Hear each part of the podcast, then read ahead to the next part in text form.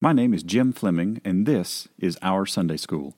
I'm coming to you from the Hixson campus of Stuart Heights Baptist Church in Chattanooga, Tennessee. And we'd love to have you come and visit us. But if you're not in the area, please go to OurSundaySchool.com to see all of the resources we saw in class. Well, good morning, and welcome to Our Sunday School. I'm glad you're able to join us this morning. Uh, if you got your Bibles, we're in Mark chapter 9, and uh, we are moving through Mark's Gospel. Today is week 88 in our TBD series on uh, Mark's Gospel. So if you got your uh, either your scripture journal or an entire copy of Mark will do today, but uh, or entire copy of the Bible will do today. But we'll be primarily in uh, Mark's Gospel. Uh, today's handout is at OurSundaySchool.com. It might help if I put the picture of myself up on the screen. Sorry about that. Uh, but if you want to grab today's handout, you can do that at OurSundaySchool.com. And uh, we'll start this morning with our question that we ask each week What is God doing in you through His Word? from the portion of Mark that we have studied so far. Now, we've studied a little over half of Mark's Gospel at this point, so there is a tremendous amount of material to pull from to be answering this question. And uh, what I will tell you is um, uh, that it is it is very consistent with the work and the person of the Holy Spirit to both have a general theme and to have individual uh, elements that either convict or encourage us uh, to engage with Scripture or God in very specific ways as a response to what God is doing in our lives.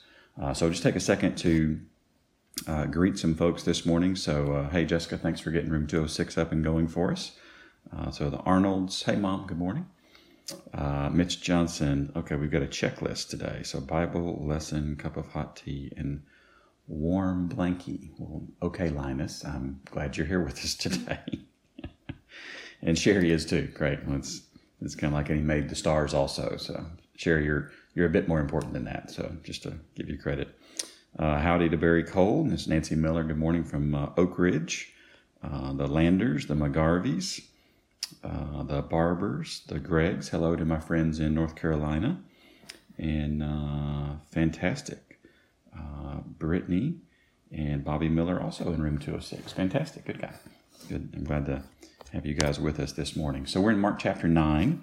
Uh, and Mark chapter 9 is a it's a it's a lot of different things going on. It's kind of a long chapter. Uh, but in specifically in today's text, uh, as we get ready to read all of Mark chapter 9, I want you to notice the transitions that take place between the different sections of Mark chapter 9. So before I read, I'll just kind of walk through. So we really finish up this, uh, this, this section of Mark 8 where Jesus talks about his death and his resurrection. Then we move into the transfiguration. He heals a boy with an unclean spirit. He tells his, uh, about his death and resurrection again. He talks about uh, who is the greatest, those that are not against us is for are for us, and then temptations to sin. And one of the things that I appreciate about uh, about the ESV's uh, headers over these sections is that they're they're quite descriptive, but at the same time they almost completely ignore the disciples' role and how Jesus is working and responding to the questions and the concerns that the disciples have. And today we see the master teacher at work. Uh, and if you study teaching or study uh, pedagogical approaches to things, then this is a text today that is just brimming full with examples to follow uh, about uh, what Jesus does and how he does it. So uh, before we read uh, the text, so I, I, do want to make sure that we, we understand there's a question on your handout. Are there any literary or structural observations? And my comment this morning was Jesus answers an unasked question with another visual explanation. So at the end of Mark chapter 9, in the section where uh, we're talking about the transfiguration, uh, the disciples are asking, why do the scribes say that first Elijah must come? And then Jesus goes into um, Jesus goes into this uh, this explanation that the Son of Man is going to have to suffer right? And he's going to be uh, many things and treated with contempt. And uh, he talks about this rising from the dead. And then Jesus goes in and he gives them a visual of what happens with the boy with the unclean spirit. He then again goes back in verse 30 and talks about this foretelling his death and resurrection. And on the heels of him describing this again to them, what they are not asking him is, Tell us more about this. They engage in a totally different conversation. So let's read all of Mark chapter 9 and we'll dig into uh, this text starting in verse 33. Uh, Mark chapter 9. and he said to them, Truly, I say to you, there are some standing here who will not taste death until they see the kingdom of God after it has come with power. And after six days, Jesus took with him Peter and James and John, and led them up a high mountain by themselves. And he was transfigured before them. And his clothes became radiant, intensely white, as no one on earth could bleach them. And there appeared to them Elijah with Moses, and they were talking with Jesus.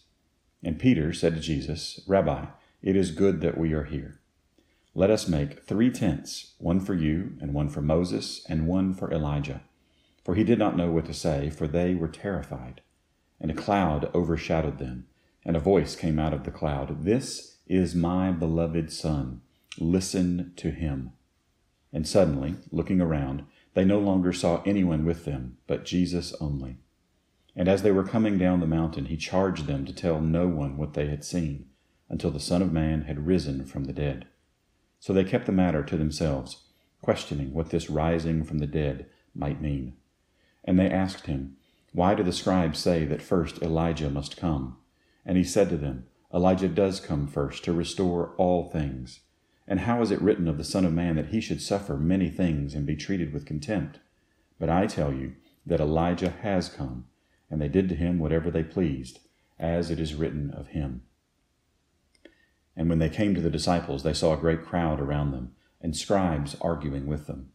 And immediately all the crowd, when they saw him, were greatly amazed, and ran up to him and greeted him. And he asked them, Why are you arguing about with them? And someone from the crowd answered him, Teacher, I brought my son to you, for he has a spirit that makes him mute. And whenever it seizes him, it throws him down, and he foams and grinds his teeth and becomes rigid. So I asked your disciples to cast it out and they were not able. And he answered them, O faithless generation, how long am I to be with you? How long am I to bear with you? Bring him to me. And they brought the boy to him. And when the Spirit saw him, immediately it convulsed the boy, and he fell on the ground and rolled about, foaming at the mouth. And, the fa- and Jesus asked his father, How long has this been happening to him? And he said, From childhood and it has often cast him into fire and into water to destroy him. But if you can do anything, have compassion on us and help us. And Jesus said to him, If you can, all things are possible for one who believes. Immediately the father of the child cried out and said, I believe, help my unbelief. And when Jesus saw that a crowd came running together, he rebuked the unclean spirit, saying to it, You mute and deaf spirit, I command you, come out of him and never enter him again. And after crying out and convulsing him terribly, it came out. And the boy was like a corpse, so that most of them said, He is dead. But Jesus took him by the hand and lifted him up, and he arose. And when he had entered the house, his disciples asked him privately, Why could we not cast it out? And he said to them, This kind cannot be driven out by anything but prayer. They went on from there and passed through Galilee. And he did not want anyone to know, for he was teaching his disciples, saying to them, The Son of Man is going to be delivered into the hands of men, and they will kill him. And when he is killed, after three days he will rise. But they did not understand the saying, and were afraid to ask him. And they came to Capernaum. And when he was in the house, he asked them, What were you discussing on the way? But they kept silent. For on the way they had argued with one another about who was the greatest. And he sat down and called the twelve, and he said to them, If anyone would be first, he must be last of all and servant of all. And he took a child and put him in the midst of them, and taking him in his arms, he said to them, Whoever receives one such child in my name receives me, and whoever receives me receives not me, but him who sent me. John said to him, Teacher, we saw someone casting out demons in your name, and we tried to stop him because he was not following us. But Jesus said, Do not stop him, for no one who does a mighty work in my name will be able soon afterward to speak evil of me. For the one who is not against us is for us. For truly, I say to you, whoever gives you a cup of water to drink because you belong to Christ will by no means lose his reward. Whoever causes one of these little ones who believe in me to sin, it would be better for him if a great millstone were hung around his neck and he were thrown into the sea. And if your hand causes you to sin, cut it off. It is better for you to enter life crippled than with two hands to go to hell, to the unquenchable fire. And if your foot causes you to sin, cut it off. It is better for you to enter life lame than with two feet to be thrown into hell. And if your eye causes you to sin, tear it out. It is better for you to enter the kingdom of God with one eye than with two eyes to be thrown into hell, where their worm does not die and the fire is not quenched. For everyone will be salted with fire. Salt is good, but if the salt has lost its saltiness, how will you make it salty again? Have salt in yourselves and be at peace with one another. So this morning we're going to look at this text starting in verse 33.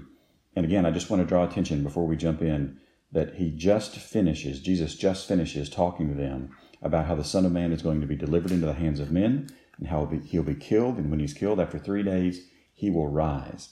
They didn't understand this. They were afraid to ask him, and they came to Capernaum. Immediately after this text, Jesus finishes this additional visual about what is going on and how things actually function in the universe. And John changes the topic again. So we see that either the disciples have ADD or they're just fundamentally not getting it. And I would argue that uh, perhaps there's a little of both, but certainly they are absolutely not getting it. Um, so as we walk into this uh, morning's text in verse 33, uh, let's take a look and see what the text says. So, verse 33 And they came to Capernaum. So, we are uh, still in. Um, we are still in uh, the northern part of Israel at this point. Um, we're in that red area at the top of the graphic that you see on the screen. Um, he's still in this Galilean region. Uh, we have not started the actual move to Jerusalem yet. Remember, we talked last week about how Jesus has he has looked toward Jerusalem, but we have not started walking and making our way to Jerusalem yet. So he's still this is still a tremendous amount of uh, it's stronger than foreshadowing. He's being very blunt here uh, but we haven't started the path of walking uh, to Jerusalem yet. So they came to Capernaum, uh, verse 33, and when he was in the house, he asked. And this word asked is the imperfect tense. And we know imperfect means this is something that occurs repeatedly. So he's repeatedly asking. He's repeatedly asking them, What were you discussing? And this word discussing is in the imperfect tense. So he's, let, let me see if I can uh, phrase this uh, in a way that would be consistent with what the original text says here. So Jesus repeatedly asked them, What were you repeatedly discussing? So when your boss asked you over and over again what you were doing over and over again, it feels like you should give him an answer, right? But look at the text. This this word for discussing it shows up a couple of times early in Mark's gospel. In chapter two, it's translated by the ESV as questioning. In chapters 8, 9, and 11, it's translated as discussing. So, what were you discussing? What were you questioning on the way? Verse 34. But they kept silent, again in the imperfect tense. So, Jesus repeatedly asked them what they were repeatedly doing, and they repeatedly kept silent. They wouldn't answer him. Now, why do you not answer questions? Like fundamentally, when somebody asks you a question, why do you not answer a question? Well, there's a couple of reasons, right? So, one, you, you might not know, right?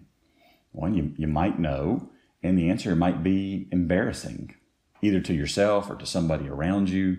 You're trying to protect somebody. I, I would argue they absolutely knew what they were discussing. They had just finished discussing it. This was not something that uh, that they didn't uh, they weren't aware of. And Jesus uses the imperfect tense to describe how they were discussing it. So they were repeatedly having this internal conversation amongst the disciples. It was so just so you could get the uh, the physical layout. It was very common for the rabbi to walk in front of the disciples. The disciples would follow the rabbi. So it would be very easy for the disciples to have some conversation out of earshot of the rabbi because they're back behind. Now, had Jesus been just another rabbi, that would have made all kinds of plausible sense. Jesus is not just another rabbi, right? He is the prophet, priest, and king. He's the Messiah. He is the chosen one of Israel. He is the one who comes to seek and to save the lost. He is the one who comes to call Israel to repentance. He is the one that the Old Testament points to that everyone has been waiting for. He is God. So he obviously knows what's going on behind him. This is not a surprise. This is, is one more illustration of Jesus' awareness of all things that are going on around him. So they repeatedly uh, kept silent. For, this has become one of my favorite words in the New Testament, this gar, G A R. Uh, this is the idea of there is a reason, this is the explanation for what was just occurring. So uh, they kept silent because, or for, the, on the way, uh, they had argued with one another. Now, this is a bit of a stronger word. This is a word that um, uh, that, that is used many times in the gospel in the gospel.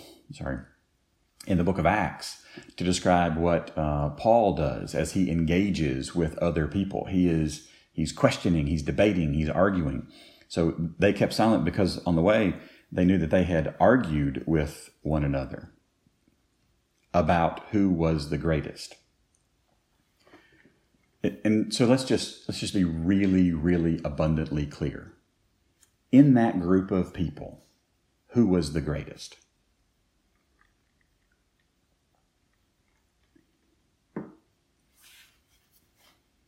In that traveling group of people, who was the greatest? And if you are not shouting Jesus' name right now, you're missing the point.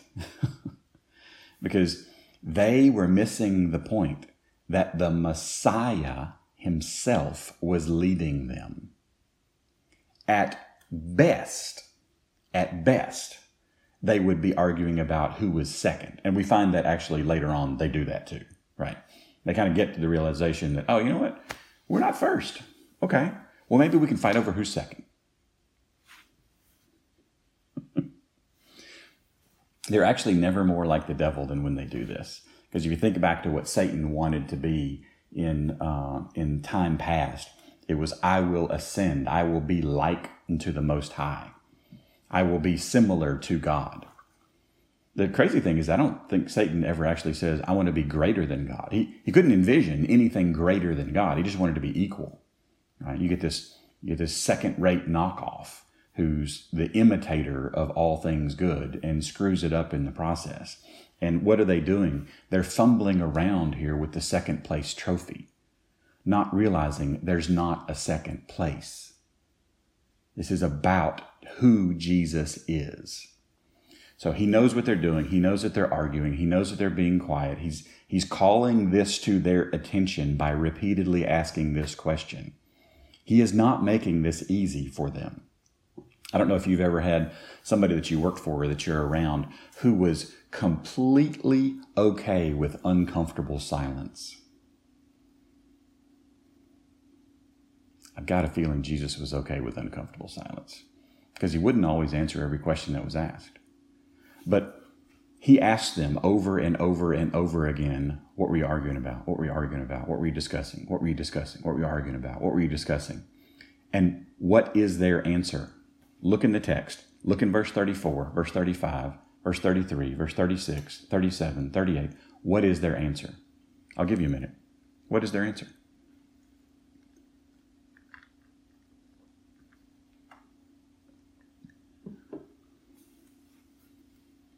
Exactly. Well done. They didn't have an answer. they didn't say a word. They wouldn't speak. Because they knew what they were doing was wrong. Right? They got it. They understood at least that much. So, verse 35. So he sat down and called the twelve. Now, why would he call the 12? Well, the text implies, because of what he's about to do next, with taking this child and putting them in the midst, that there were others around them, that they weren't just traveling with Jesus and the 12. There were others that were following Jesus. There were others that were either here at Capernaum or those that had followed him. But it was largely, if you walk through the Gospels, significant amount of time where there's a crowd around them, where Jesus is talking and he's actually communicating to multiple audiences at once. So he sat down and he called the 12. So he's got the 12 around him. So this is his, his core group that he's focused on discipling.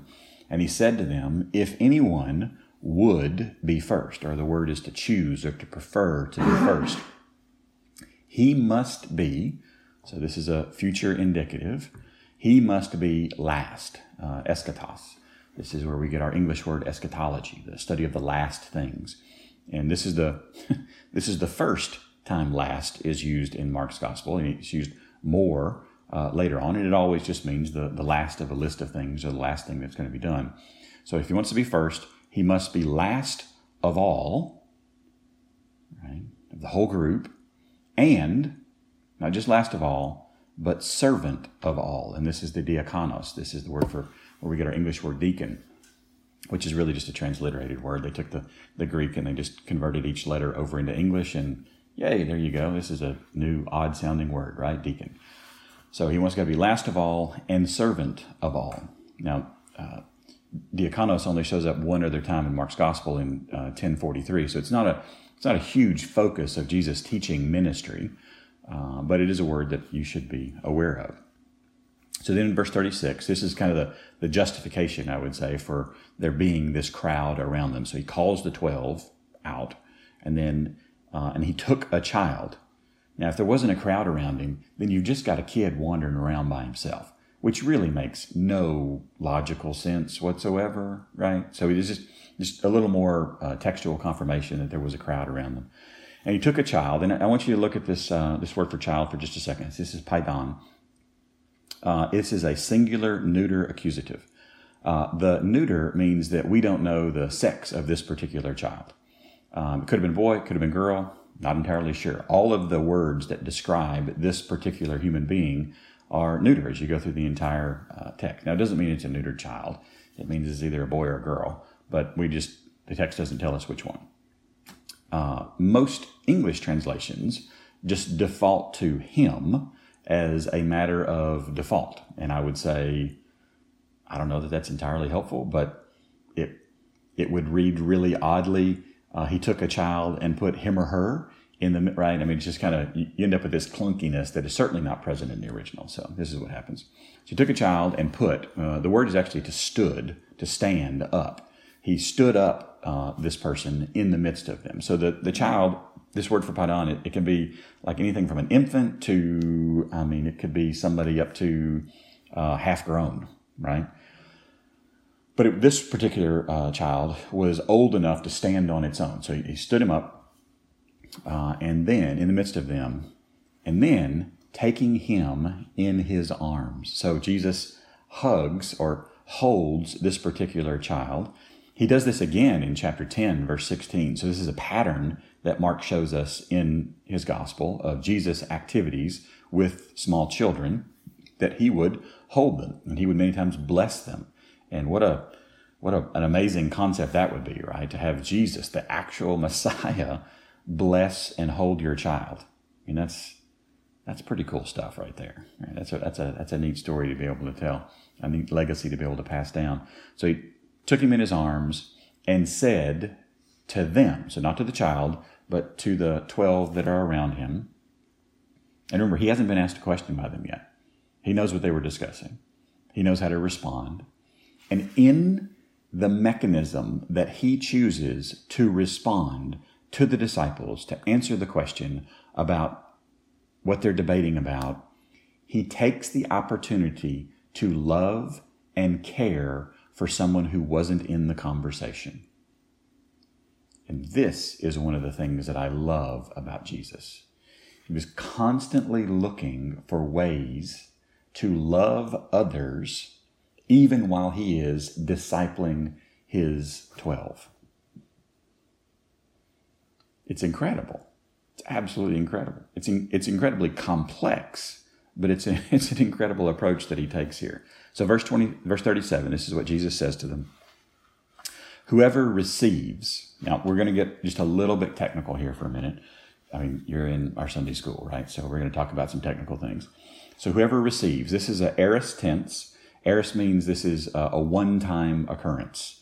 Uh, whoever receives, and this is also subjunctive. So this is something that's the, a possibility of occurring. So whoever receives this one-time possibility, this, occurred, this word occurs uh, in Mark 6.11 and then Mark 10.15, but it occurs four times in this verse.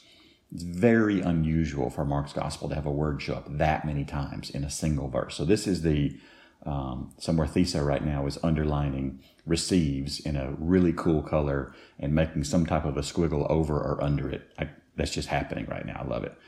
So whoever receives one such child, and this such is just kind of of this sort. So whoever receives somebody like this, and here's the kicker. This, I, I am convinced, is one of the things that we ignore very often when we look at passages like this the next three words, in my name. This is not just whoever takes care of a small child. This is whoever takes care of a small child like this, somebody like this, in my name. Like there is a reason for it and there's a framework around it that this activity is consistent with. See, in Jesus' name says that Jesus is my Lord and I'm doing this because I live in this construct, I live in this framework that is consistent with caring for those that need help, that is consistent for caring for those that can be cared for, that is consistent with loving people while we disciple. So whoever receives one, so this is a one time only receives, such a child in my name receives now he's he's transitioning here because this word receives, the second receives is a present tense. So this is a right now continuous. So if you receive a child or such as a child in Jesus name, then you're right now continuously receiving, this is an indicative, a statement of fact, me. Is Jesus. Well, that's pretty cool, right? So through acts of service and love and receiving, for those that need to be served and loved and received, we are serving and loving and receiving Christ. That's pretty awesome. So I'm a mathematician, and one of the things that we do in math is we round numbers, right? We don't like to use decimals when we don't have to. We don't like to be too specific if we don't have to. Close enough is good enough. We want to be directionally correct. We want to be in the ballpark. That's fine. Sometimes we round up, Sometimes we round down, depends on what the specific number is. I would argue this is a case of significantly rounding up. Right? So I've done this, what seems to be a rather small action, and it's received, it's viewed by Jesus as receiving Jesus. That's amazing. This is fantastic. But he's not done. And whoever receives, Now he's switching again. So catch it. Whoever receives. So the first receive was a aorist subjunctive. This is a present subjunctive. Whoever right now continuously receives me, Jesus, receives present right now continuously. Indicative. This is a statement of fact. Not me, but him who sent me. You're like, well, Wait, who sent Jesus? Any good Sunday school lesson is going to have a component of Trinitarian theology, so here we go. Who sent Jesus was the Father. The Father sent Jesus. Jesus sent the Spirit. This is how the Trinity functions. So Jesus says, Whoever right now continuously receives me, receives not me, but him who sent me. And this word for sent is uh, apostello. This is the, uh, it's many times would be translated as apostle, uh, the person who was sent on behalf of another, uh, which I think is rather interesting way to describe the Father as a very apostolic character who sends out, who is sent out. The Father isn't sent, but the Father sends out. So this is the sender of Jesus. So let's back up and let's put a wrapper around this. Okay. So we've got Jesus answering an unasked question, loving a small child in the process, teaching the disciples about Trinitarian theology, being very nuanced in the words that he's using about one time action is indicative of repetitive receiving of Christ, and repetitive receiving of Christ is indicative of repetitive receiving of the Father. So when you when you get Jesus, you get the Father too. This is good. And we know, as New Testament believers, that when you get Jesus, when you repent of sin and place faith in Christ, that the Holy Spirit is indwelling inside a believer. So, repentance and faith in Christ, you get Jesus, you get the Father, and you get the Spirit. You get the whole Trinity working together to love, to change, to draw, to call, to engage with us in life in a way that we are supposed to live. We're supposed to be communing with God. That's what we are designed to do. Life apart from God is out of alignment with what the design is. And you end up with all sorts of issues when you're not in alignment. So, a couple application points.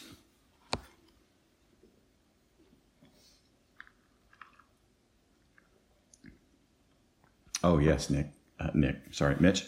Absolutely. Sherry said, in loving the child, he also loved the parents. Absolutely. What a beautiful picture, right? So application points. So what's the point? Um, th- these are not as tight. I've, I've worked on these a lot this week, and I could not get these very succinct. So if they feel a little longer than normal, they're just a little longer than normal. So it is what it is. So application number one: uh, service demonstrates greatness and rank. So service demonstrates greatness and rank. So this idea of um, how we engage with others, what we are willing to do, what we are not willing to do uh, is a, a lens that we can see through that helps us to interpret what reality is relative to how great somebody is or what their rank is. So what do we what do we do with that? Well, I would say follow Jesus' example, right, of receiving and service. Uh, Jesus, if, you just look through and walk through one of the Gospels and watch how often Jesus does something not consistent with what he is expected to do that serves either a person or a group of people that he's around. It's a habit with him. It's absolutely a habit with him. So, service demonstrates uh, greatness and rank. Uh, I would also say that application number two service demonstrates family. Um, service demonstrates family, it demonstrates what family you are a part of. We've seen many, many times at this point uh, through Mark's gospel how the demons have this desire to mar the image of God, have this desire to inflict pain and hurt and anguish and isolation. Um, how the demons are aware of who Jesus is, but don't worship Jesus for who Jesus is, right? There's a difference between knowledge and worship. Um, so this service demonstrates family, demonstrates what family you are a part of. So, what do we do with that? Well, I would say repent and believe in the gospel. Like right now, continuously. It's not a it's not an aorist thing. It's not a one time only and I'm good and I've checked the box and I never have to do that again. The the gospel is the sustaining work that enables us to have the power to go and do what we need to do. If if the gospel was just a one-time checkbox, then we could live however we wanted the rest of our lives, and that would be indicative that we didn't actually repent and believe in the gospel. It would be indicative that we had a different father, that the devil was the father, and this is this is not good. Uh, so let's run our application and personalization through the text real quick. So if service demonstrates greatness and rank. Uh, and service demonstrates family, who received the child? Who served the child? Who served the parents here? Jesus did. He's demonstrating his greatness and his rank and his family through his actions. Uh, if service demonstrates family, if we can see how we engage with others shows that we are in fact receiving Christ. And if we are believing Christ, that this is something that we get the Father as well. Who is at one with the Father here? Well, Jesus is at one with the Father. He says this a couple of times in the Gospels, right? And then, so the, the big question is who is the example that is fulfilling the truth that he is teaching? And that's Jesus. Um, one of the one of the beautiful things about Jesus Christ is that we don't ever have any instance where he, in his life, in his action, in his thought, in his belief, contradicts the truth that he is preaching. He is completely and totally consistent. And as a teacher, that is just a shockingly high bar because you, you will not have to go very far at all. There's two folks here on the couch that could explain to you that my life is not 100% consistent with the teachings of Scripture. I fail, I sin, I make mistakes. Uh, and then what do we do? We repent and we believe in the gospel. We turn back to uh, what is true over and over and over again. You're not going to find a teacher on earth alive right now that is 100% consistent. But boy, do we have that example in Jesus. And I'm grateful that we do. I'm grateful that we do. So, a couple of things before we uh, dismiss this morning. Um, just as we move into our uh, prayer time, please take a moment and uh, write in the comments any prayer requests that you might have, any questions that you have about any of the lessons. Also, feel free to just jot those down in the comments. I'd love to engage with you on that. Uh, just lean in, engage, and pray for somebody who is not physically with you. Um, if you want to uh, find somebody who's not physically with you, just look in the comments and you can see a whole host of folks that are uh, engaging with us online. I'd love for you to pray for each other as we can minister to each other, as we can receive and love each other through this. And then uh, either go to a Stuart Heights campus Facebook page, YouTube, or website uh, to engage with our worship service today. Would love to have you uh, continue this time of study. You know, study should lead to a right view of God and His actions and how we engage with that. And that is almost always just going to result in worship. And that is what we get to go do uh, next. So I'm excited about that. Hope you are as well. I appreciate you being with us this morning. And uh, Lord willing, we'll be back next week. Uh, and we will start in uh, 938. Uh, if you've got your printed off handout, you'll know that the last page of today's lesson is page 300 of our handout which is just kind of crazy. So, your homework there is to pray, hear, think, talk, share, and invite. So, please be faithful in doing that. And Lord willing, I'll see you next week. Thanks for being here today. Thanks for listening. And don't forget to subscribe to this podcast and to our weekly email. You can do both at OurSundaySchool.com.